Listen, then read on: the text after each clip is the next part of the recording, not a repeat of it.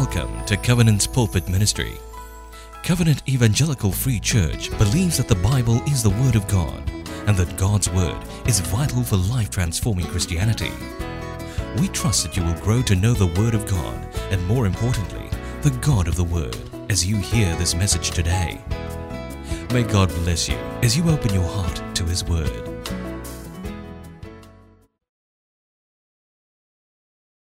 Good morning, church. Last Sunday, S.P. Tony preached on the sermon, True Worship Tested. In this true worship of God, there are two non-negotiables, and that is no competitors and no conditions.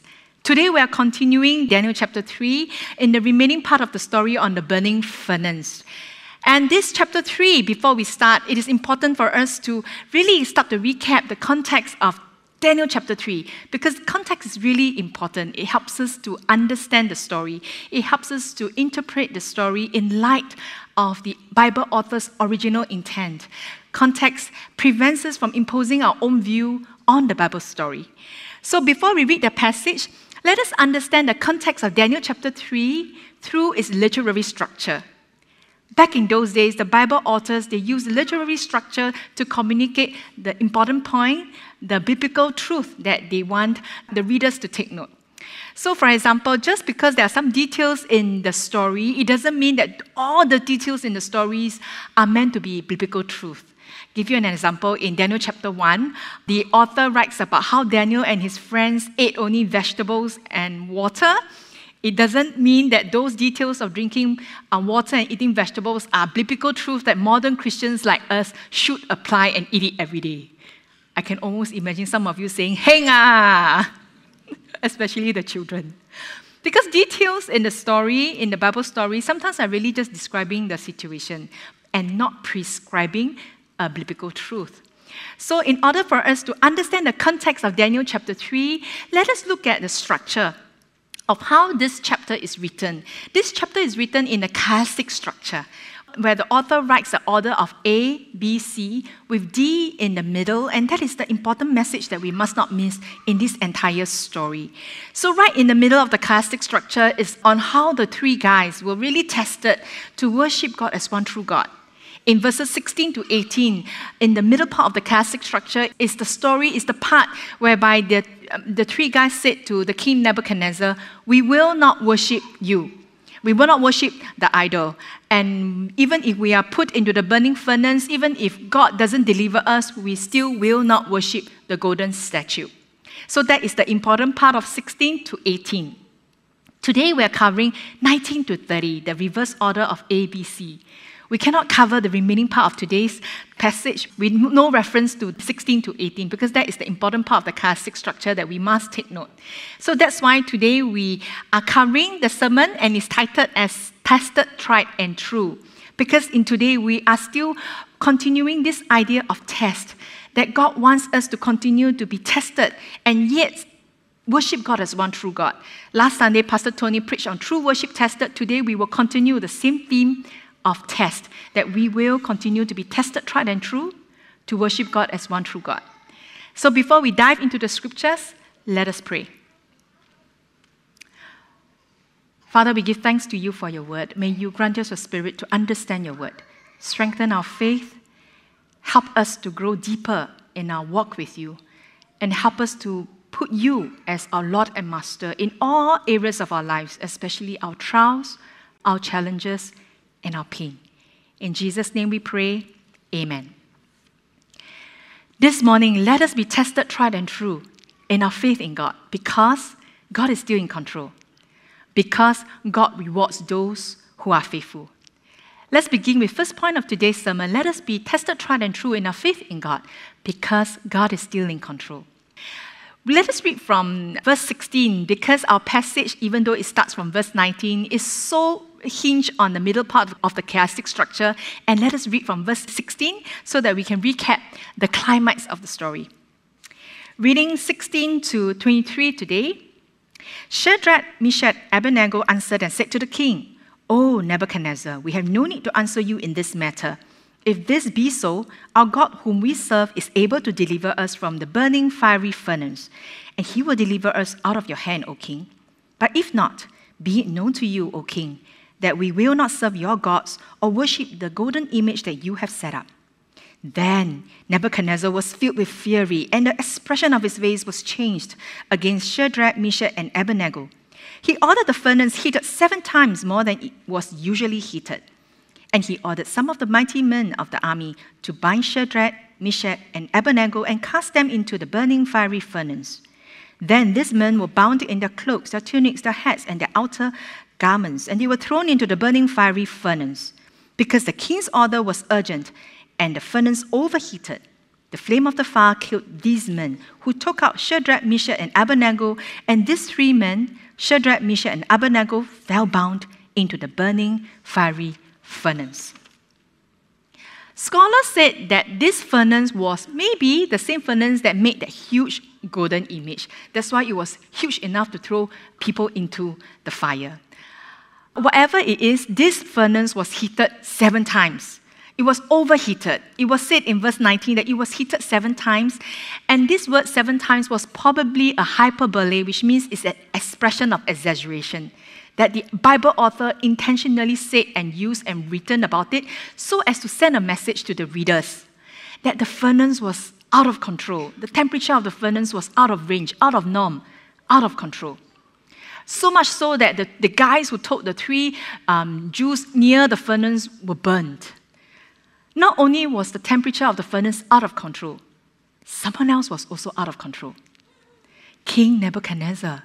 His anger was out of control. It was almost like the same situation in Daniel chapter 2, when he was so upset that his wise men couldn't tell him the dream, couldn't interpret the dream, and he was so angry that he wanted to kill all of them, the wise men, the enchanters, the Chaldeans.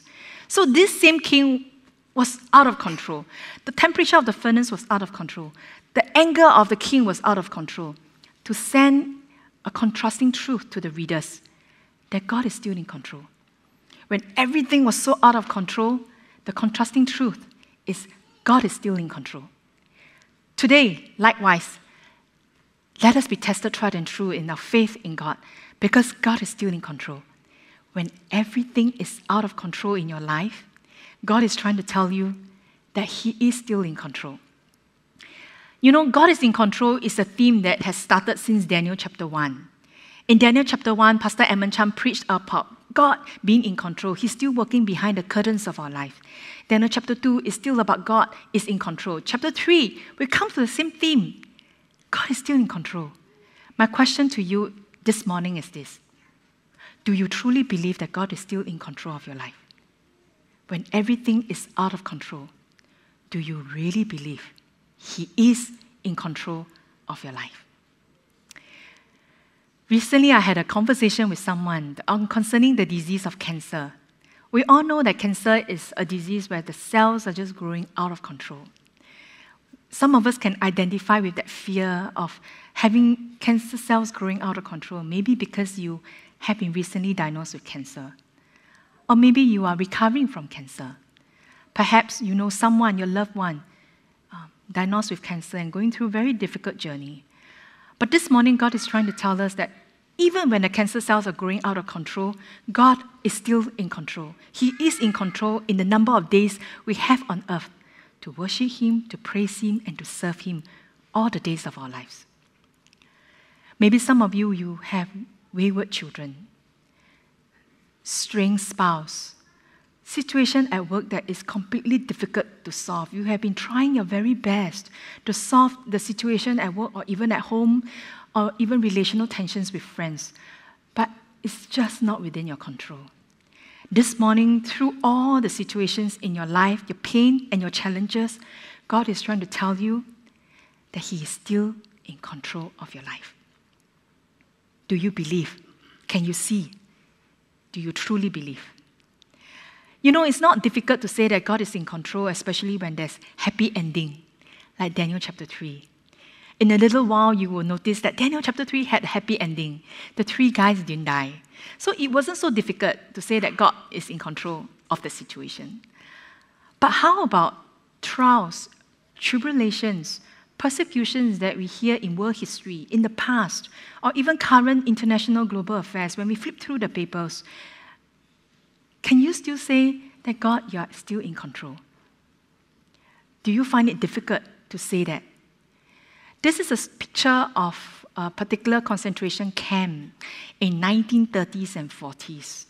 In that part of the world history, in Germany, they had a lot of this kind of camps. This camp was exclusively for women, children of women as well. It was a very dark period of world history that sometimes when we look back, we find it hard to say that, God, you were in control. You know, I find it hard to believe that why would anyone throw human beings into burning furnace? Why would anyone throw human beings into gas chambers? God, are you still in control? Were you in control?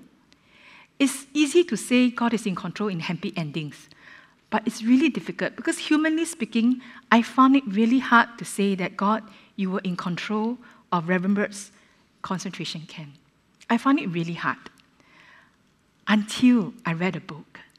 And this author surfaced a prayer that was written by a mother, probably a mother, in this camp.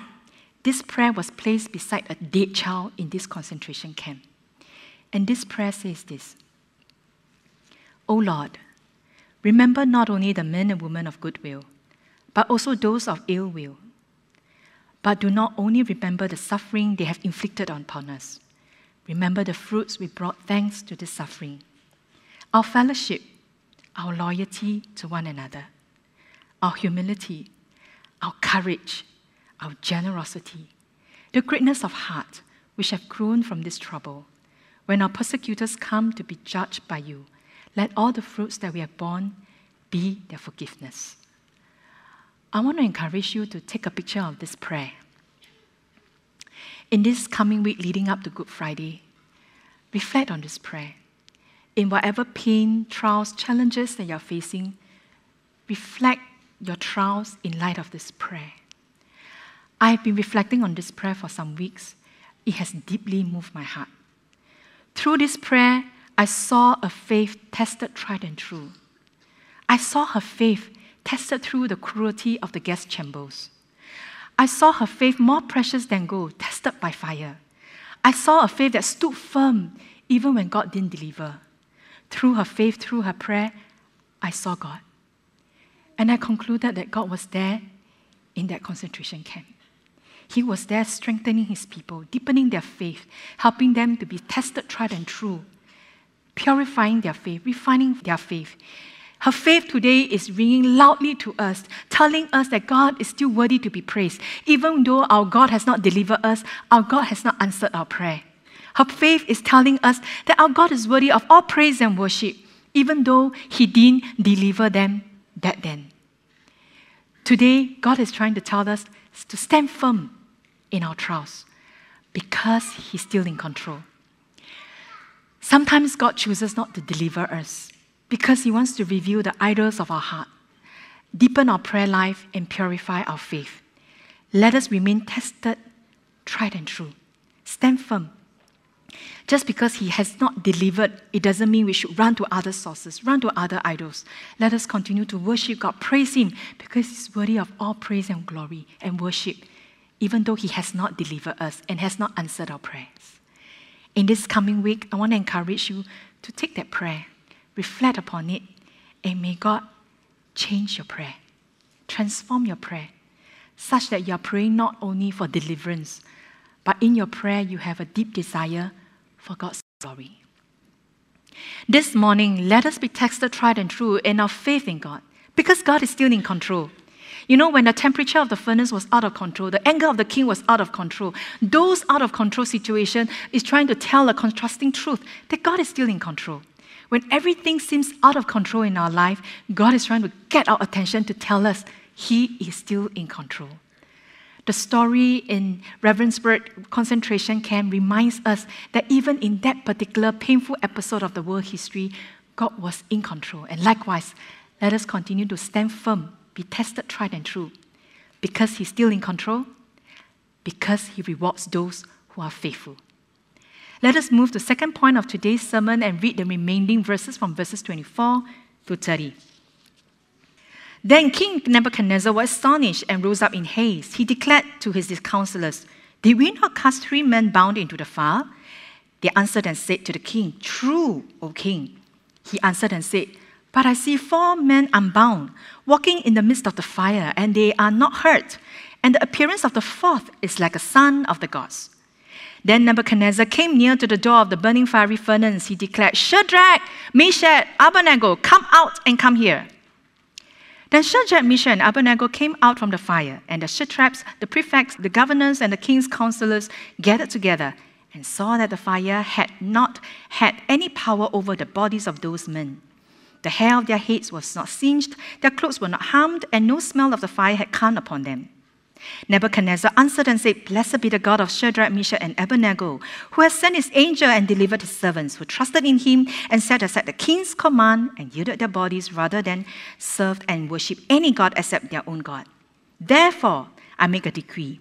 Any people, nation, or language that speaks against anything against the God of Shadrach, Meshach, and Abednego shall be torn limb from limb, and their houses laid in ruins, for there is no other God who is able to rescue in this way."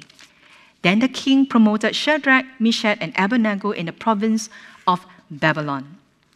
You know, some scholars concluded that Daniel chapter 1 to 6 are known as the episodic narrative, where there's similar theme and similar pattern.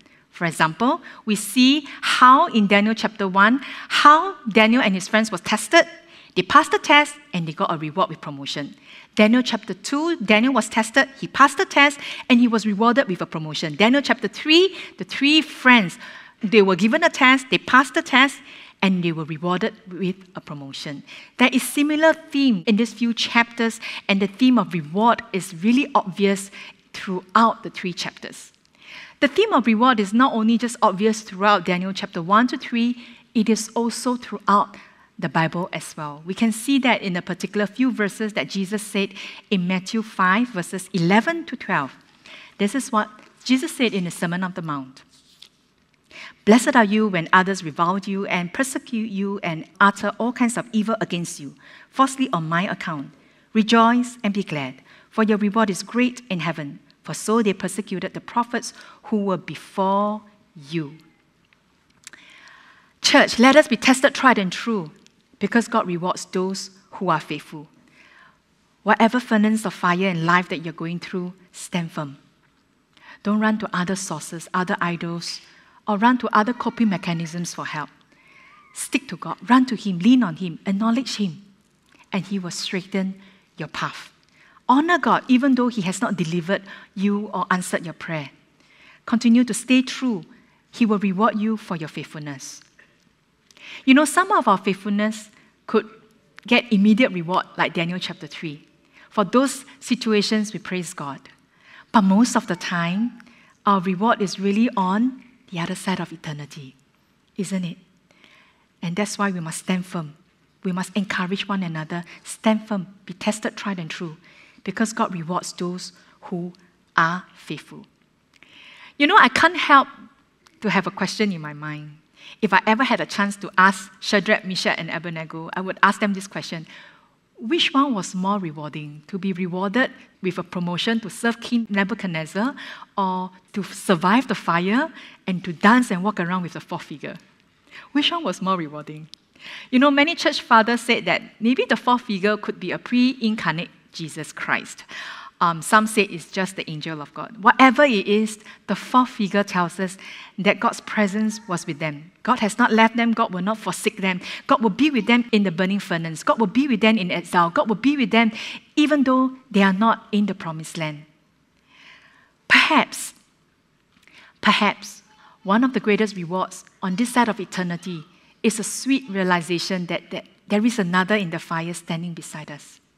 There is another in the waters holding back the seas. Let us continue to be tested, tried, and true, because God rewards those who are faithful.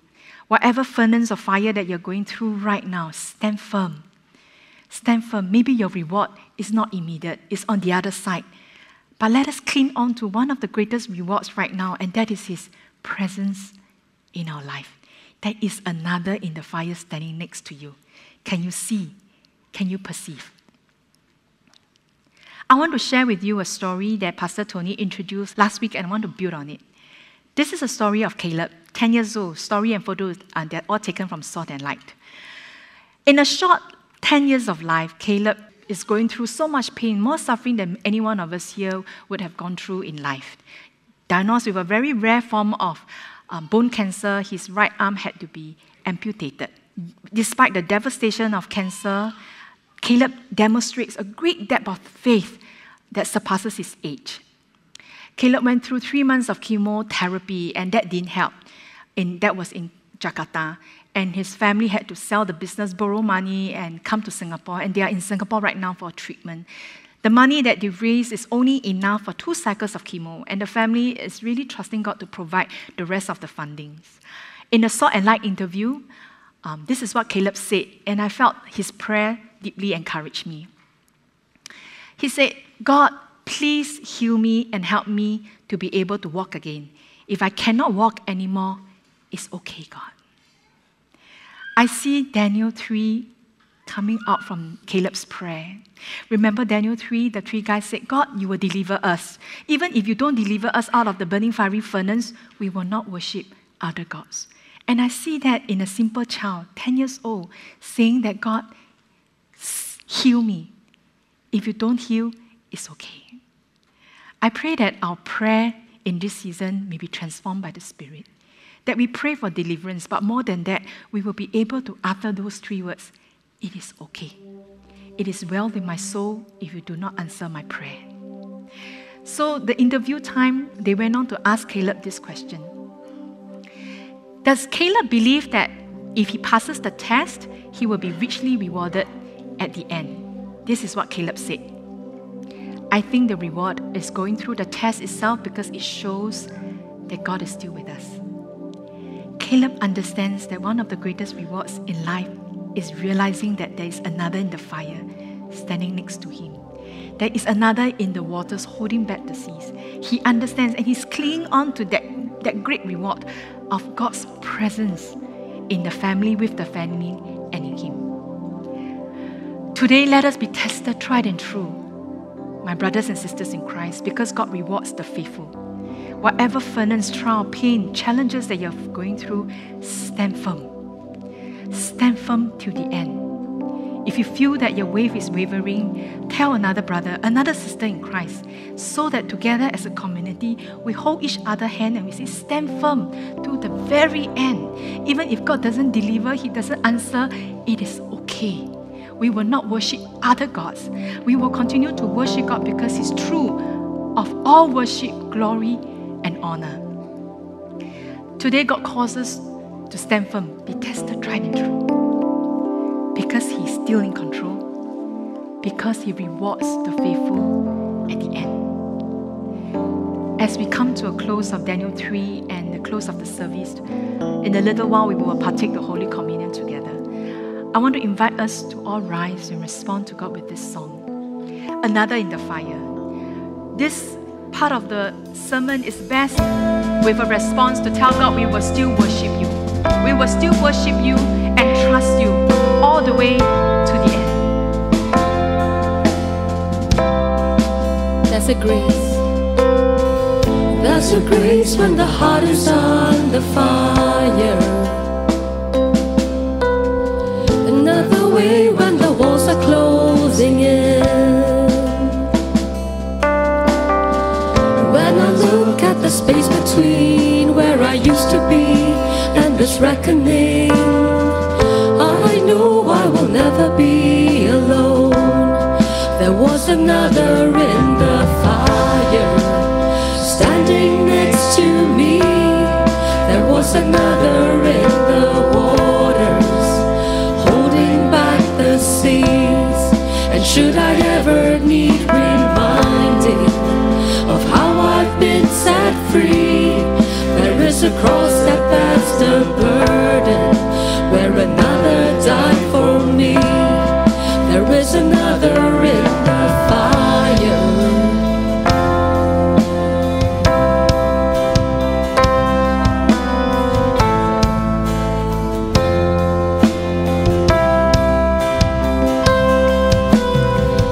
All my dead left for dead beneath the waters. No longer a slave. I'm no longer a slave to my sin anymore. the space between what remains of me and this reckoning. Either way, I won't bow to the things of this world. Yes, I know I'll not be alone. I know I will never be alone. There is another in the fire standing next to me. There is another in the waters holding back the seas. And should I ever need reminding what power set me free? There is a grave that holds nobody. Now their power lives in me. There is another in the fire. Oh, there is another in the fire. Yes, Lord. Oh, declare that again. There is another in the fire. Oh, there is another in the fire.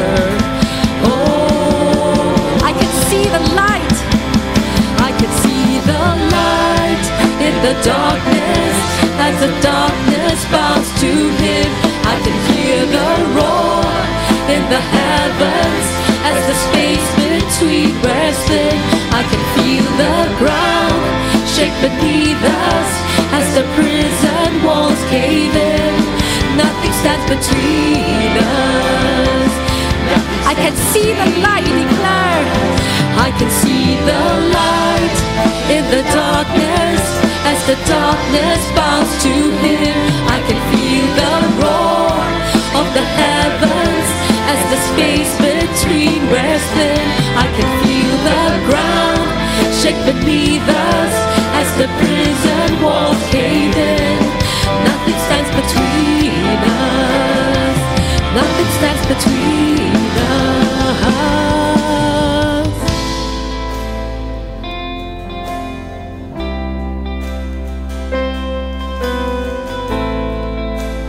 Declare there is no other name. There is no other name but the name that is Jesus. He who was and still is and will be through it all. So come what may. So come what may in the space between all the things unseen and this reckoning. I know I will never be alone. We declare, I know I'll never be. I know I will never be alone. There'll be another in the fire standing next to me. There'll be another in the waters holding back the seas. And should I ever need reminding how good you've been to me, I'll count the joy come every battle, cause I know that's where you'll be. I'll count the joy come every battle, cause I know that's where you. I'll count the joy come every battle, cause I know that's where you'll be.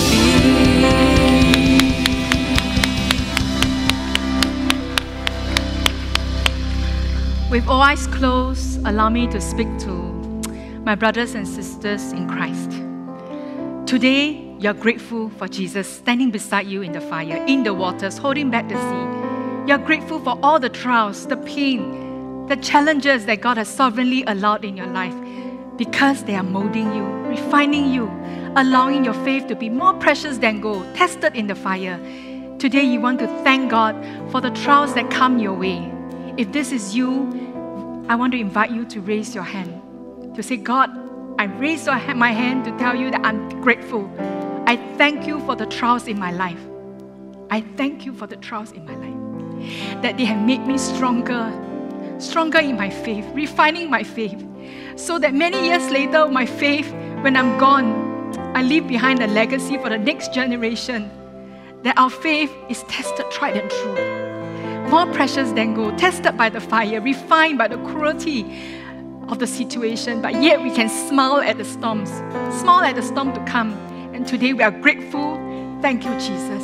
Thank you, Jesus. you may put your hand down. And I want to speak to friends who are not Christians yet. There's a stirring in your heart to accept Jesus as your Lord and Savior, to confess your sins, and you believe that the blood of Jesus can cleanse you and forgive you completely. If this is you, I want to invite you to receive Jesus today. Not tomorrow, not next Sunday, today. If this is you, with all eyes closed, except those on duties, can I invite you to raise your hand? Is there anyone receiving Jesus for the first time in the gallery in level 2 sanctuary? Anyone who wants to receive Jesus for the first time? For those in the online space as well, let me pray for you. Father, we pray for friends who are listening in to this sermon, friends who have accepted Christ but too shy to raise their hands. I pray that you will fill them with your Spirit. Cleanse them by the blood of Christ. Give them a new heart. Help them to believe that you are the other person right now standing in the fire and waters with them, that you will continue to strengthen them and continue to help them to not only start well, but finish well. In Jesus' name we pray. Amen.